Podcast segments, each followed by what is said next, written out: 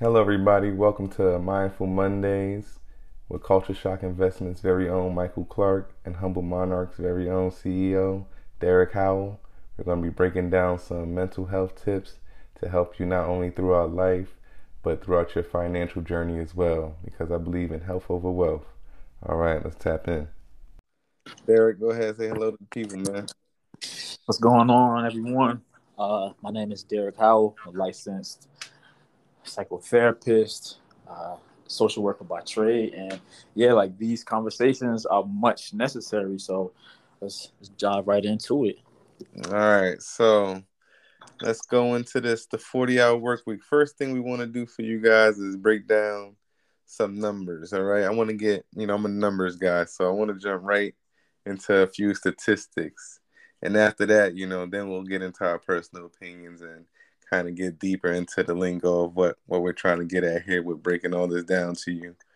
But um, let me start with breaking down some of the uh, happiest countries in the world because we're talking about mental health here. So I want to start with the happiest countries on the world. And I'm not just coming up with this off the top of my head. This is actually rated and scaled and measured. And these are accurate reports that are placed out there for us to see.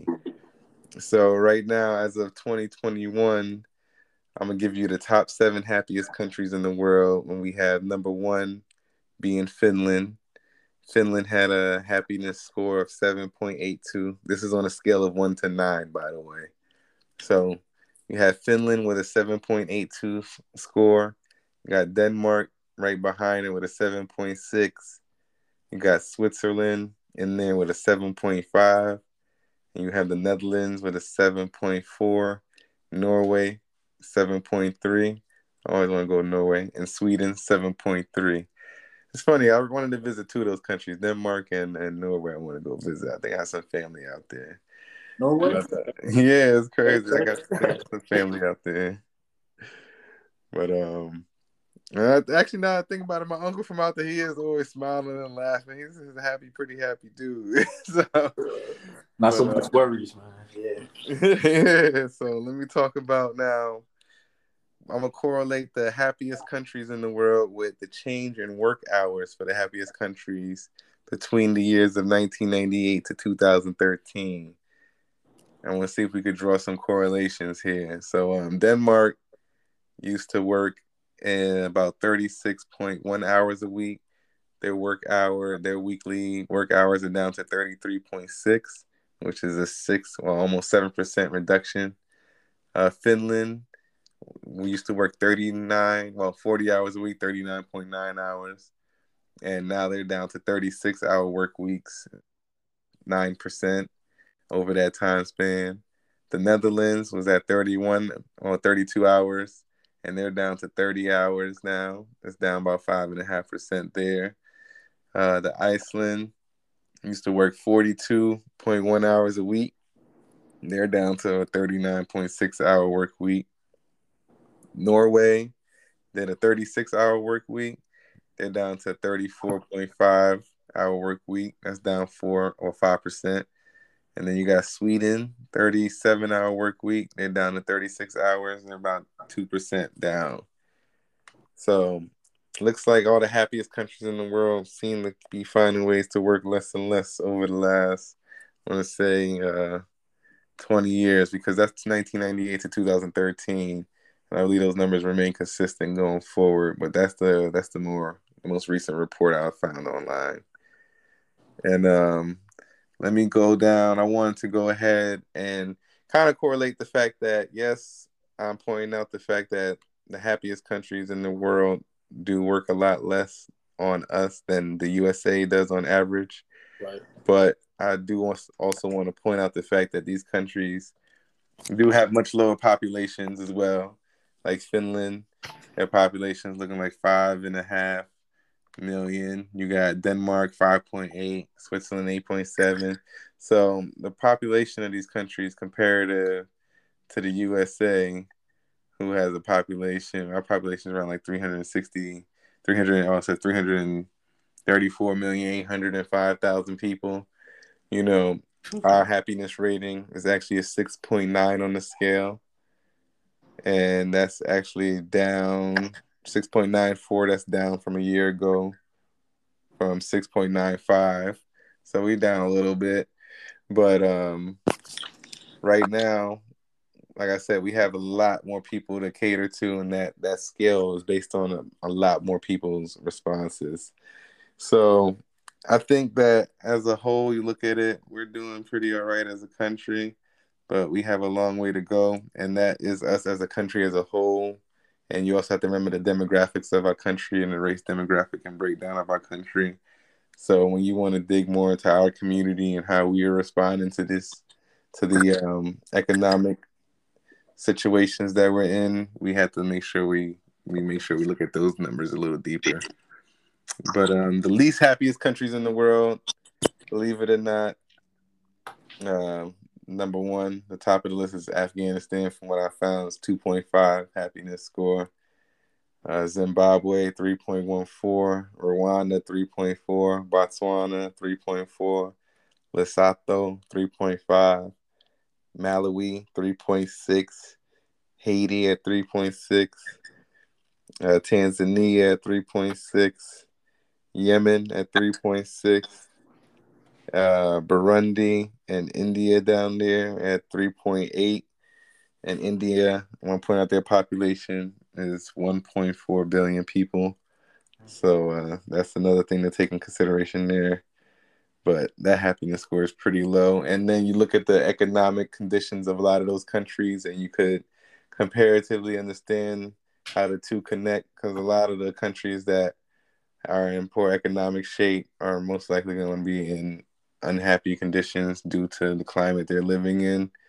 And also comparatively, I want you to point out, I want to point out that all of those countries I pointed down in the top, in the bottom 10 uh, least happiest countries in the world, they also all work at a much higher rate than we do. They work about 2,000 hours a week, about 1,900 to 2,000 hours a week.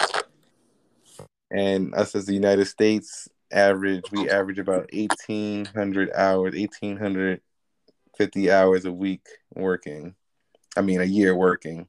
So I think that averages out to about around a little bit over 40 hours a week. So I want to see how Derek has could bring in his knowledge and kind of fill you guys in on what he sees the work week doing to us on a mental level and how some of these numbers could um, be affected by adjusting a work week and noting oh I also want to throw in there that another statistic I found is that the working more during a week does not necessarily increase production in any sense.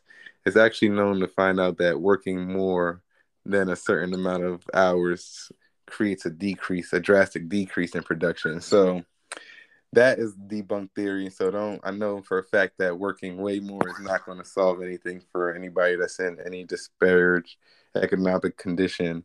So we have to find some kind of happy medium here that caters to growth, not only uh, financially, fiscally, but mentally and for our our spiritual health as well, our physical health. So I just want Derek to bring in some of his his information and tell us where he sees uh, mental health standing right now versus uh, financial health.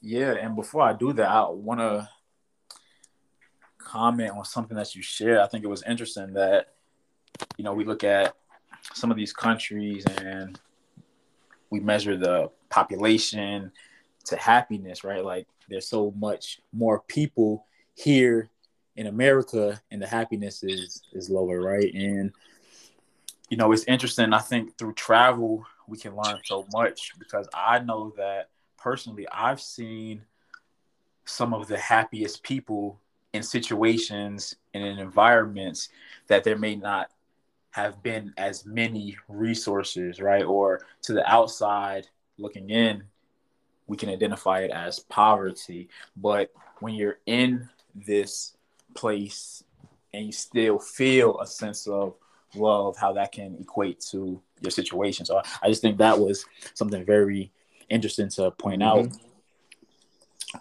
but yeah, you know, when we look at over the past few years, let's just start from there. Uh, a lot of things that has been coming up more for people in a reason of conversation is surrounding work related stressors. So if you see the implications that this pandemic has caused on specific environments like in workplace environments like if we look at healthcare and education and you know even transportation right like there's strikes going on right now for truck drivers right there's shortages in all healthcare settings and in education setting. And we know that the style of work has changed right during this pandemic and people are working remotely. Like to your point productivity has taken a whole new meaning because we are now prioritizing wellness and new health initiatives are coming out and less work and also remote work and hybrid styles the numbers and the productivity measures are still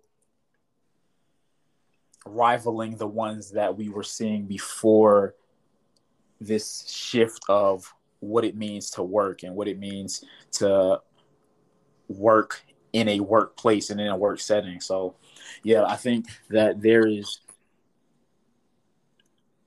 an additional conversation for workplace burnout because mm-hmm. everything has changed, right? The the nature of what it means to to go to work, right? Before go to work was, you know, get your car warmed up, drive, sit in traffic, and then the workplace, right? Yeah, now yeah. it would be start a cup of coffee, put on a shirt, and sit down and work, right? So sit down from the computer, right? Two completely different um, narratives. So,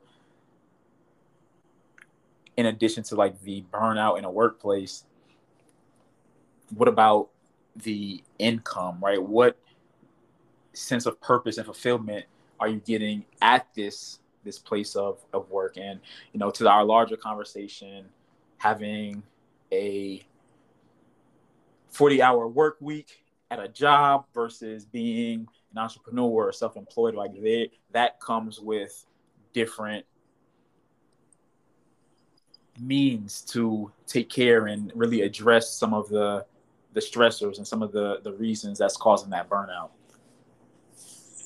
right now how do you so how do you feel do you feel that working less hours would you would you feel that working less hours is something that is would be beneficial for our society as a whole our american society as a whole which was built upon the whole work hard mm-hmm. and enjoy the work yep. mentality you know i think that was kind of introduced over time because throughout history even throughout times of man there have been times throughout mankind that we have been known to work harder during times of innovation, creation, right. and necessity. You know, it's usually out of necessity, but now I feel like uh, that that drive to want to work hard or push to work hard and that promotion of working hard is not so much out of necessity anymore as it is out of out of some of it could be out of greed. You know, out of just trying to squeeze as much out of something as you can.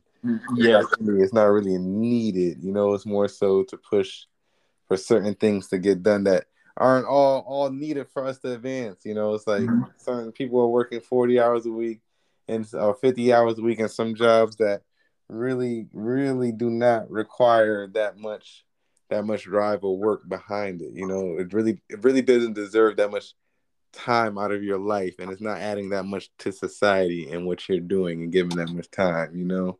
Which is why I think a lot of those jobs and a lot of those things are going to end up being replaced by by automation in a sense, which is which is the direction I feel like a lot of things are going with AI. Yeah, and start replacing a lot of those jobs to try to, and I think that could be good to try to push people towards towards being more creative and working and working less. They're more so creating things that are going to push us forward as a society.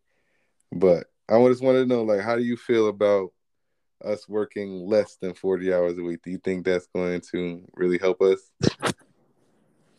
So to answer your question, and I and I think you elaborated on it, which is does working less benefit us, right? And if we're talking about us as individuals, us as community, the larger society, right? Like we can see, and I can speak to personally, my idea is that we all need a form of a sabbatical, right? Which we know mm-hmm. is some time of rest and break before work, right? And we know that there are some people who are fortunate enough to take gap years, for example, right? So after mm-hmm. you finish like your four year degree or a master's level degree, you take a year to rest, figure out what you want to do, maybe volunteer, maybe travel. Like the, all of those things are necessary because it gives us a sense of identity, right? So, like you shared, that work hard mentality, work hard I mean, cu- culture, grind. You know, it's work hard, you get what you deserve, maybe, and then you die, right? And it's like that adage is outdated, and we, yeah, do have to look at the production levels and the ability to access different parts of our world, of our relationships mm-hmm. let's work, right? And I, and I think that we can achieve that if we are working and doing work that's more impactful and really fostering these systems right in place and relationships that are in place that can allow us to work more and yet achieve great results. Okay, go go. I feel that. Now I want I want to take it there with you because you know we're both black brothers, and I want to know in our community in particular. I know in society as a whole how it may be beneficial to work less so you could have more that time with the family, more that time of uh, relaxation, or more that time to think and be creative. But a lot of people would say in our communities, we don't have that time, so we have to work. And some people say we have to work twice as hard because we're so far behind economically mm-hmm. that the 40 that if people are starting to work less, we should still continue to work more. You right. know, is your thought? What are your thoughts on that? Do you think that that that's a healthy approach? So here's how I make sense of it. It's we have to choose our difficult. Right? So there's gonna be a cost associated with starting running a business, right? Whether you have a job or if you're jumping into you know entrepreneurship full time versus if you let's say have a 40 hour work week where you're at one location doing a specific job role. Mm-hmm. What are you doing with your time away from that versus what you can be doing if you had, if not all of those 40 hours back in your week, but some of that time back, right? So if we talk about a shortened work week, let's let's take it from 20 hours, right? If you're working 20 hours a week, mm-hmm. and what does 20 hours look like, right? 20 hours can be two 10 hour days. And so yep. if we were to say work two 10 hour days, Monday and Tuesday, and then you have Wednesday through Sunday to do whatever it is you need to do, right? Whether that be travel, spend time with family, work on your own ideas, uh, read more, like whatever it is. How would that change our greater society's health? How would that change our families' dynamics? Right. And, you know, one thing that I want to mention is the climate, right? Like, what is the climate of a situation, an environment? What is the climate of your workplace? What is the climate of your home and the relationship that you have with those other members in your home? Because that change over a measured period of time is what's going to tell us the plan of action, right? How do we approach this situation? So let me give you an example. So let's say you go to your your job 40 hours a week and you had a stressful day long day and you've been helping people all day, answering questions. You know, maybe someone disrespected you in a in a way over the phone. How are you processing all of this during the day? Because we know if you react in a certain way, curse someone else out at work, there's going to be ramification for that, right? Mm-hmm. So you bottle that in. You get in your car, you go back home. Those emotions, those feelings are still there, right? Yep. And so, you know, that's when again I pose the question. So, what's the climate, right? If you open this door, you see people smiling, laughing, running around, happy. We know that we aren't robots. We can't press a switch, turn off our feelings and emotions, right? We can't automatically say, okay, I'm happy now. We can, and it, and it may feel that way because we want to just leave it all there. But we know again, over time, we may not always present in that in that healthy way, in that way that right. we, we choose to show up. So really looking at do you have currently opportunities to do the things during your day, during your week that you need to perform at your optimal level? And what does showing up for your best self look like? Right. That's how I'm looking at it. I say like that makes sense. Like what you're saying is like at some point the compound effect of of that the wear and tear of things that are happening at work maybe through a certain amount of time you're able to come home and put on that face. But over time it does begin to wear and, and have an effect on your mental health. And then it's not only compounding with that because even entrepreneurs have trouble at work and have stressful days. But the difference in that sense is that unless you're in a job that you're ultimately looking at as being your career and that's where you really want to be you're not only going through what you're going through at work, but you're going through that, and on top of that, you're thinking like, "Dang, I really don't even want to be here." Like, shit, like you know, like I gotta deal with this, and I really don't want to be here, but I got to make this income in order to pay the bills, in order to make sure I stay afloat. And so I'm just gonna have to deal with this, and like you said, bottle it, bring it home, and then sometimes you'll start not being able to bottle it up, and then you'll you'll start unleashing whatever you're going through at work on the people at home or people that you love, the people that are closest to you, and that makes those those relationships become more toxic. You know.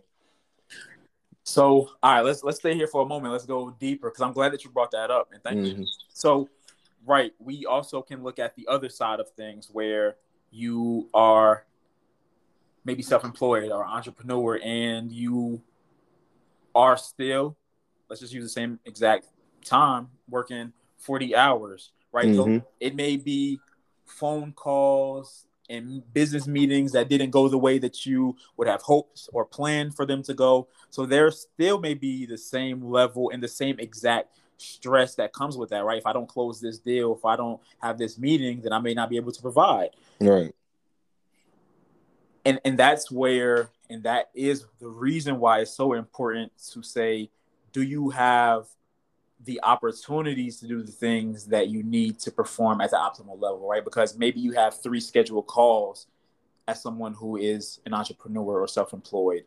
Maybe after that, that third or fourth call, you can schedule a block of time where you don't talk to anyone else and maybe you just need to listen to some music or go for a walk, right? Like mm-hmm. having that reset and not necessarily having a a time limit on it because mm-hmm. you are aware that you may need more time to really deal with everything that you just felt from those first three or four calls versus a 30 minute lunch or a 30 minute break right. where that's the time that you have to process it or not process it if you choose to.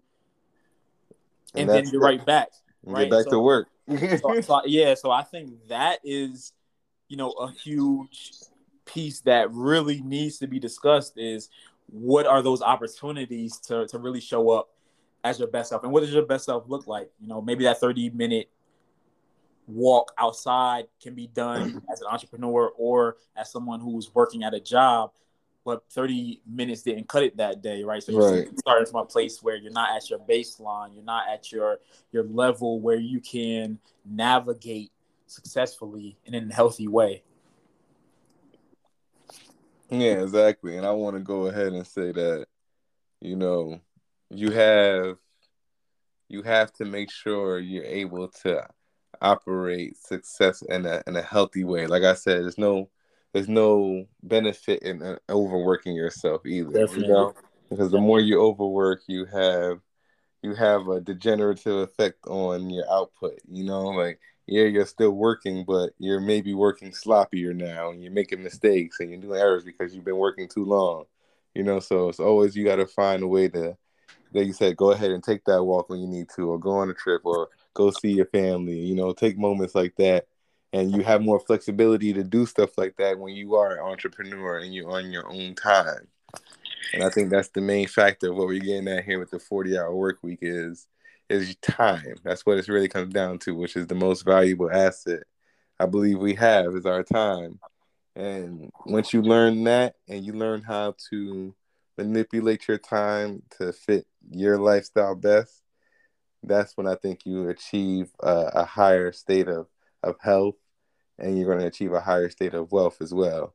You know, initially it may be scary because taking back your time may require you quitting a job, you know? It may require you taking a leap of faith. It may require you, you know, stepping into something that may not be generating as much income as what you're doing now, but is giving you back a lot of your time. And and getting back your time, you of course want to get your time back with a plan. You don't take your you want to take your time back because you know you want something. You have something you're trying to do with your time, you know. You're not going to just get your time back and do nothing because then that's just a waste, you know, because then you're just going to sink further, you know, because now you're going to have your time back, but you're not going to have anything being, you're not trying to produce anything and you're not generating any kind of happiness for yourself. You know, you're just doing nothingness. You're sitting in nothingness. So I think having a plan and getting your time back are two things that you can combine to help increase your health and your wealth, you know, and that, and that is something that it compounds over time which is why I think people don't seem to realize is that initially you're starting off and it may not be producing much, but every little bit you're producing in the beginning starts to stack on top of each other, stack on compound, compound, compound. And then you'll look back and you say, oh, wow, look, all that time I had back, look, I've developed better relationships with my family. I have, uh, now I'm married and I have kids and now I also have a healthy, um, healthy business relationship. You know, now my business, yeah, started off slow, but now look at all the networks and connections and real networks that I made built over that time that I put into my business. And now you're going to start seeing the generation ge- generation of wealth being built. Now you're going to see, oh man, now through that through all that time you put in, you invested, now you really have some ownership and stuff. You know, now you're a business owner who owns now you're going to end up owning your own properties. Then you end up you know, have ownership in these good relationships and strong networks you built over all that time you invested. Yeah, you know what? I'm also thinking because okay, let's add this into the conversation as well, right? Because there's going to be someone who says, "Well, I love my job." Right? So you're saying if I'm unhappy at work, then I should do these things, but I actually love my job. I feel fulfilled in my job, right? Mhm. So I think it's it would it would be subjective for us to say, do most people most people hate their jobs, right? Because Mhm. that you know that can that can go a ton of different ways. But I think a better question is: Does your job, does your current role that you're in, help you or hurt you over time in the long mm-hmm. run? Right? Because jobs aren't inherently bad, right? Like there are skills that you learn through jobs, right? In the same that go can go and apply for a business. There's jobs and skills that you take away that will help you to develop as a person or you know if you are thinking about making that transition from a 40 hour work week to entrepreneurship there's skills and and things that you are acquiring through a job doing Yep. specific tasks that you can you know utilize in the future and again, again, all business ventures aren't inherently good, right? Like nope. most businesses, fail. most ideas will fail, and it's not because most businesses fail, which is the fact, right? But most, but there are ideas and business ventures that are just not good ideas, right? And it, it won't be successful for the market. It doesn't serve a population. So, like, I think we have to go deeper in that conversation of do you like your job? If not, then make the transition. But is this job going to be helping you and your family and your community in the long run? Or is it going to be hurting right in the in the long run. Exactly, and that's how I agree with that. It's like you know, if you have, like I said, if you have your job and your job is fulfilling to you, and that's where you're where you're um, going to be able to achieve your goals from and your plans from what you produce at that job. Because if you may have a job that pays you an income that allows you to achieve a goal that you're looking to accomplish outside of that and start building something outside of that and use your job to help build that other source of income that you're going to have because ultimately at the end of the day being the finance guy i understand that you can't have one source of income in this yep. world like you you can't have just your job or you, as an entrepreneur you can't just have just your business. If you have just your business within your business you should have multiple business multiple streams that, of, of services that bring you income. If you have a job then you should be using your income from your job to go ahead and purchase things that are going to bring you residual income that are going to allow you to when you feel ready to retire from your job if you love it to have that freedom to do so and do so comfortably.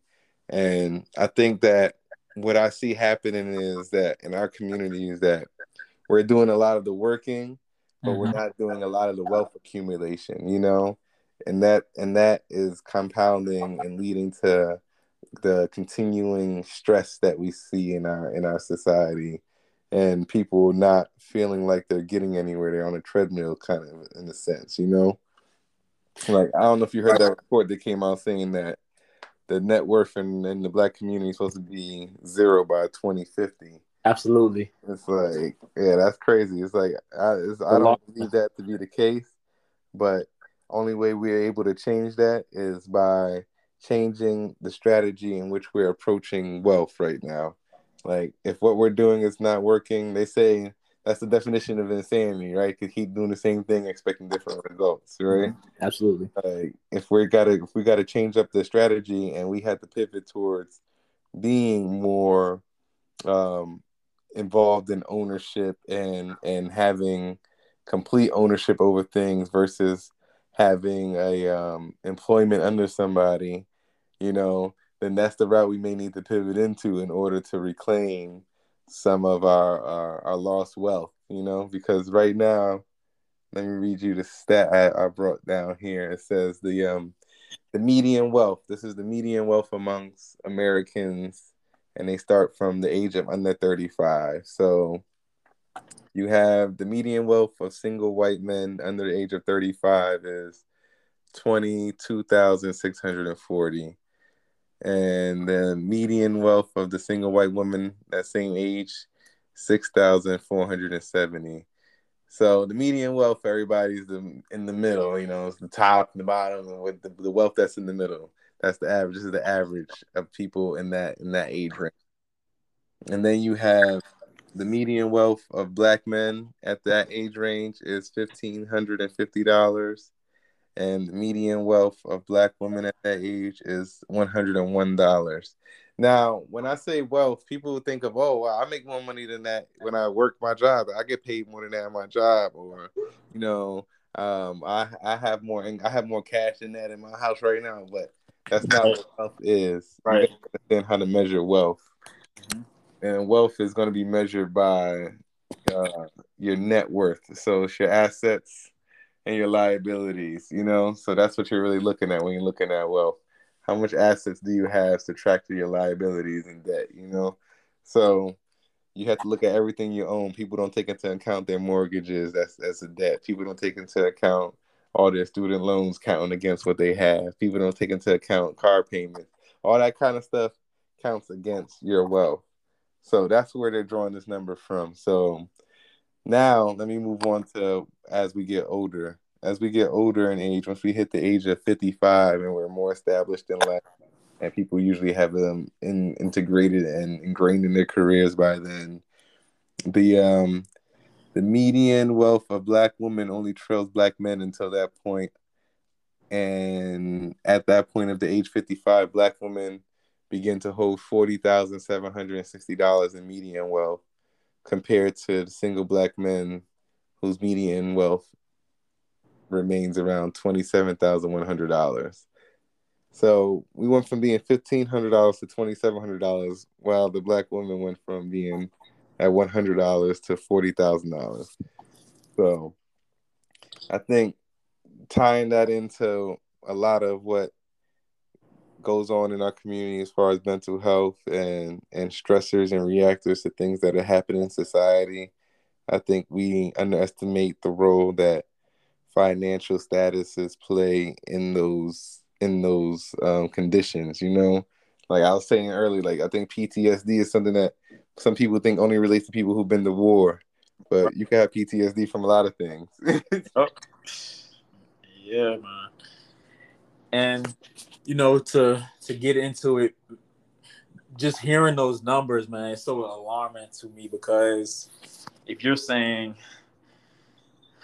about twenty seven thousand, right? Yep.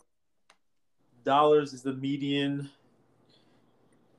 income for a single black male over 55 55 and over at the age of 55 and older right and so we're talking about retirement age we're also talking about mm-hmm. well considered right traditional retirement age but we're also talking about health and so if i'm just hearing $27000 that could be probably compared to someone who is making about 50 $65000 before taxes or excuse me, mm-hmm. after taxes, right? Mm-hmm. We say, and if and I'm just I'm just doing a quick calculation in my head, but because when I heard you say twenty seven thousand dollars, I'm thinking about cost of living, right? I'm thinking about yep. healthcare. We're talking about someone over the age of 55, right? There's likely to be a decline in health. There's yep. going to be frequent appointments needing to be made for eyes, dental, vision, uh, or not vision, but like just other medical concerns, issues, mm-hmm. sur- potentially surgeries, right? And that's not even to add in lifestyle of basic needs, clothing, shelter. So, so already it's like you set up. You're set up for failure in that sense of being a 55 year old individual, little to no assets, and still having to maintain a level of functioning and completing and daily life activities. I like, feel like a 40 hour work week. Like you still expected to work 40 hours at that point in time. You know, exactly. Like I have my mom 60 years old, still works 40 hours a week. You know what I'm saying? So I think that's where I, that's where we're getting at with this this work week. Like, is that a healthy standard? Like, where is that helping our community? Where is working 40 plus hours a week benefiting us as a whole on a not only not does it not benefit is it not showing us progress over time on the financial scale it has not helped us at all on a mental health scale as well so mm-hmm. is we might as well have been focusing as a community as this whole time i think on more so building families versus building building businesses because building the, the money we're making is has not changed has not or, the, or getting jobs because the money we have been making has not been changing our communities you know? Mm-hmm. it's like we have not been increasing our our wealth at all by what we've been doing over the past. The only pivot in doing that the only way we're going to be able to do that is by pivoting into ownership and starting to own land own stocks own equity and things own bonds. And until we are pivoting in that direction it, i think it's even more wise to focus on on building the family you know getting the marriage numbers up getting more married black couples getting more getting more family units together that can combine their resources so we could help get these numbers up exactly and you know i want to mention when you brought up PTSD because I think that's a, a, good point for us to touch on mm-hmm. in this, right? So let's first start by defining what not only PTSD is and what that can look like as far as actually diagnosing it, but let's also look at adjustment disorder, right? So, you know, adjustment disorder usually occurs within the first three months of the stressor. So, if we're talking about uh, a loss or a change in job, right, or a change in job responsibilities, um, those can be stressors, and those symptoms are typically not lasting more than six months on average. Mm-hmm. And then let's talk about PTSD, which the symptoms are going to last longer than the a one month period of time, and you may also see a delayed onset of those, like from that initial period, right? So let's say, for example, if you are in a job, right, or working a business and the first three months are horrible. Like you're losing business clients, you are not meeting some of the job productivity numbers. You may begin to see a write up, right, at work. You may right. get time and things like documented against you, mm-hmm. which can be stressful, right? From a uh, production standpoint of you know being a failure or not hitting a certain goal, right? And we'll probably touch on that a little bit later, but someone can have PTSD at an unhealthy workplace environment, right? Someone can form PTSD by going to a job and they don't feel like they have a sense of identity or their voice is not considered or yeah. represented right like all of those things can be the stressors that result in ptsd and the symptoms can you know look completely different from each and every person And that's true. It depends on, like you said, the situation that you go through. But I think what we gotta realize is how do we, be, how do we as a, how do we become more aware of when these when this stuff is happening? What do you see as the tactics that people could use? Because I want to give some solutions on how we can become more aware of identifying when those things are happening to us you know, when you're experiencing some PTSD, when you're going through a situation where you'd be like, okay, this as a traumatic experience, and it's not just uh, because I think in our society we have a lot of the uh, toughen up, shrug it off, brush it off, right? You know, don't be soft, right? Kind of mentality, and so you go through a traumatic experience and and you'll try to push that all shrug it off and try to be tough, and then later on it's still affecting you. You know, it's affecting you in a deep way, whatever experience you just went through, whether it had been losing your job or getting evicted or maybe um, getting divorced or, you know, whatever the traumatic experience may have been, sometimes people tend to downplay or underplay it and not seek out the you think it's the the seeking of help you think that's what we need to do that's that's how i would think about it. i think that we lack the the reaching out in our community we don't really go out to seek therapy or seek help from professionals such as yourself? Yeah, so let me start by saying, and, and, we'll go back to the analogy of climate, right? It's we have to assess what the climate is before we digest, right? Classify what it is so that we don't make assumptions.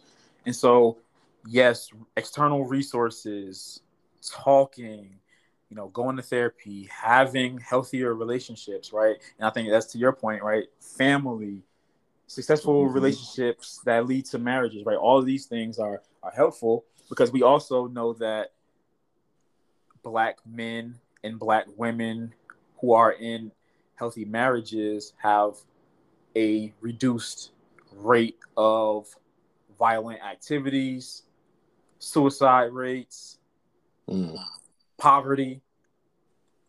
So we're talking how influential and important this family structure is as a system to growing these healthier communities.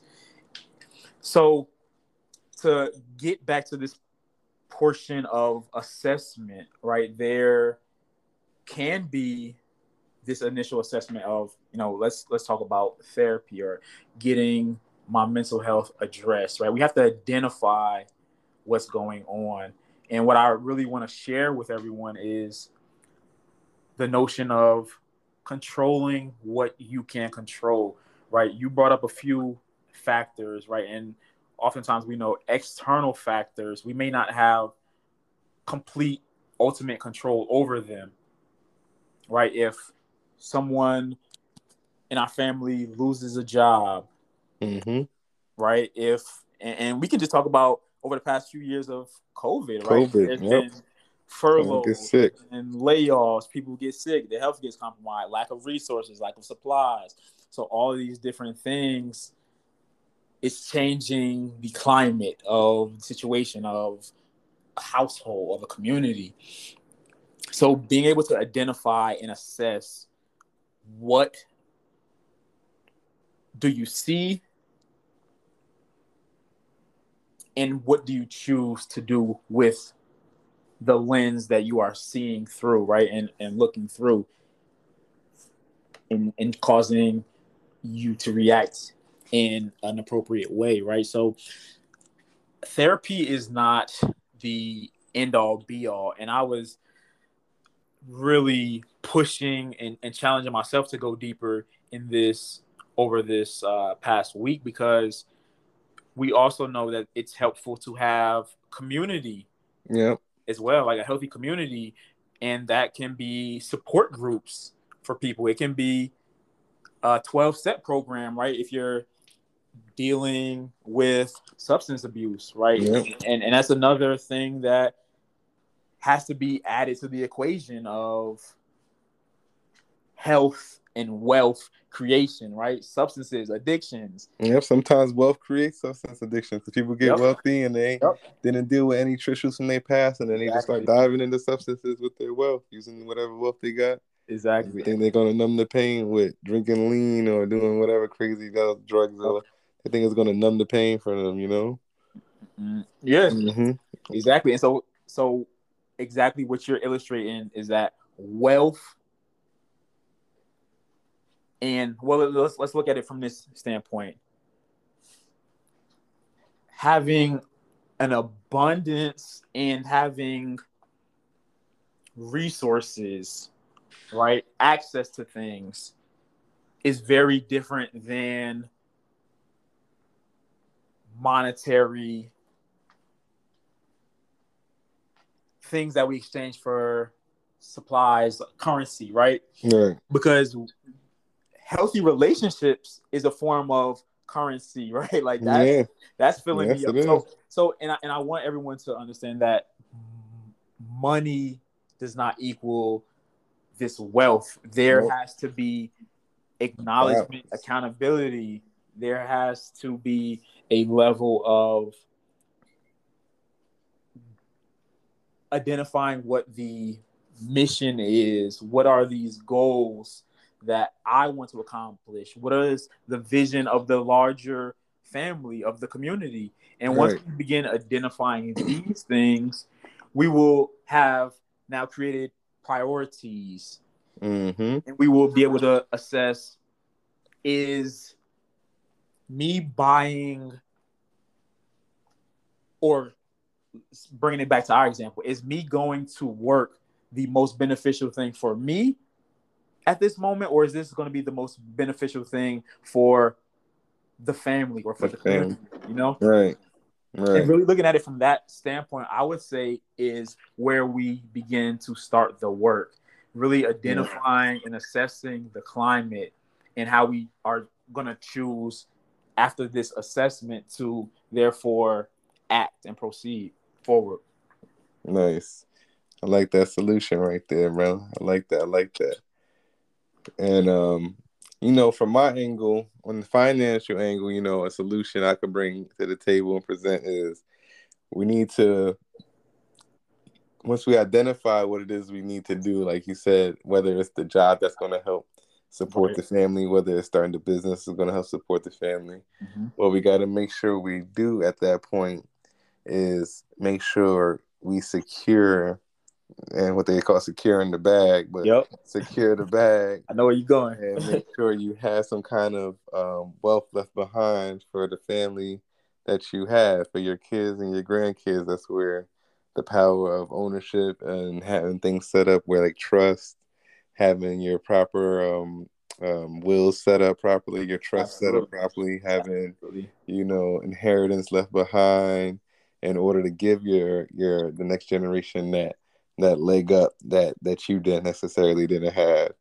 And as each generation continues to do that that's how you build yourself back up in the race. So as you put your stock ownership and trust as you put your properties that you bought into certain inheritances and pass them down you're giving that next generation that head start that majority of our community does not get when they start in their professional careers you know? So when you have that flexibility and you have that ability of an of an inheritance, it allows you to think differently in the way we're talking. It's like when you're thinking and you're sitting down, you say, "Do I have to work 40 hours a week to support my family?" No, I don't because I have ownership in this, this, and that, and that, and that already. So then your mind starts working differently. You start thinking on a more creative level. You Mhm. start thinking like, "Hmm, I don't have to do these things." So now, what do we go from what I have to do to what I want to do?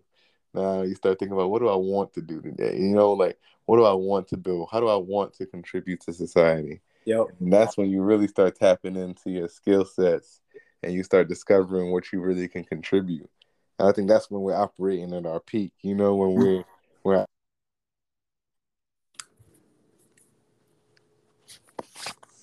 we're we're in a state of, of comfort and we're in a state of creativity. You know, it allows you to be creative when you don't have a, a survival mindset. You're not always trying to Mhm. survive every day. Yep. I'm glad you went there, man, because that was those are two points, right? So, you know, what I've been sharing with my community is getting back to this childlike state and childlike mentality where you are free and encouraged to explore and create and navigate and learn Mm. who you are and what's around you, right? Because that is an active part of child development.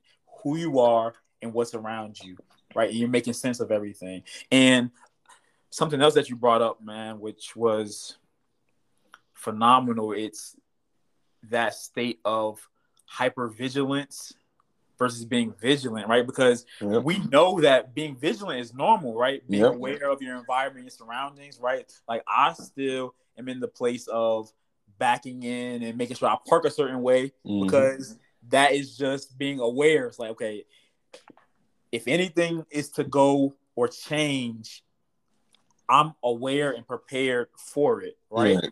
Versus being hyper vigilant. And when we go back and, and talk about like these stressors, right? We talk about PTSD and, and things like that. It's not being able to flip that switch off of being vigilant where you're in a state of constant arousal and being Mm. hyper vigilant. And we know that we cannot create at our optimal levels and be the best version of ourselves if we're in a place of hyper vigilance. Like and, and that can be in any environment, right? If I'm always on attack or in defense because I know when I come in with this hairstyle at work, I'm gonna have to deal with these questions and people Yeah. are gonna talk to me in this certain way, right?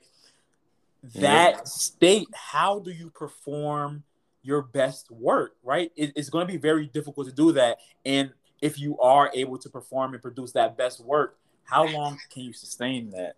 Yep.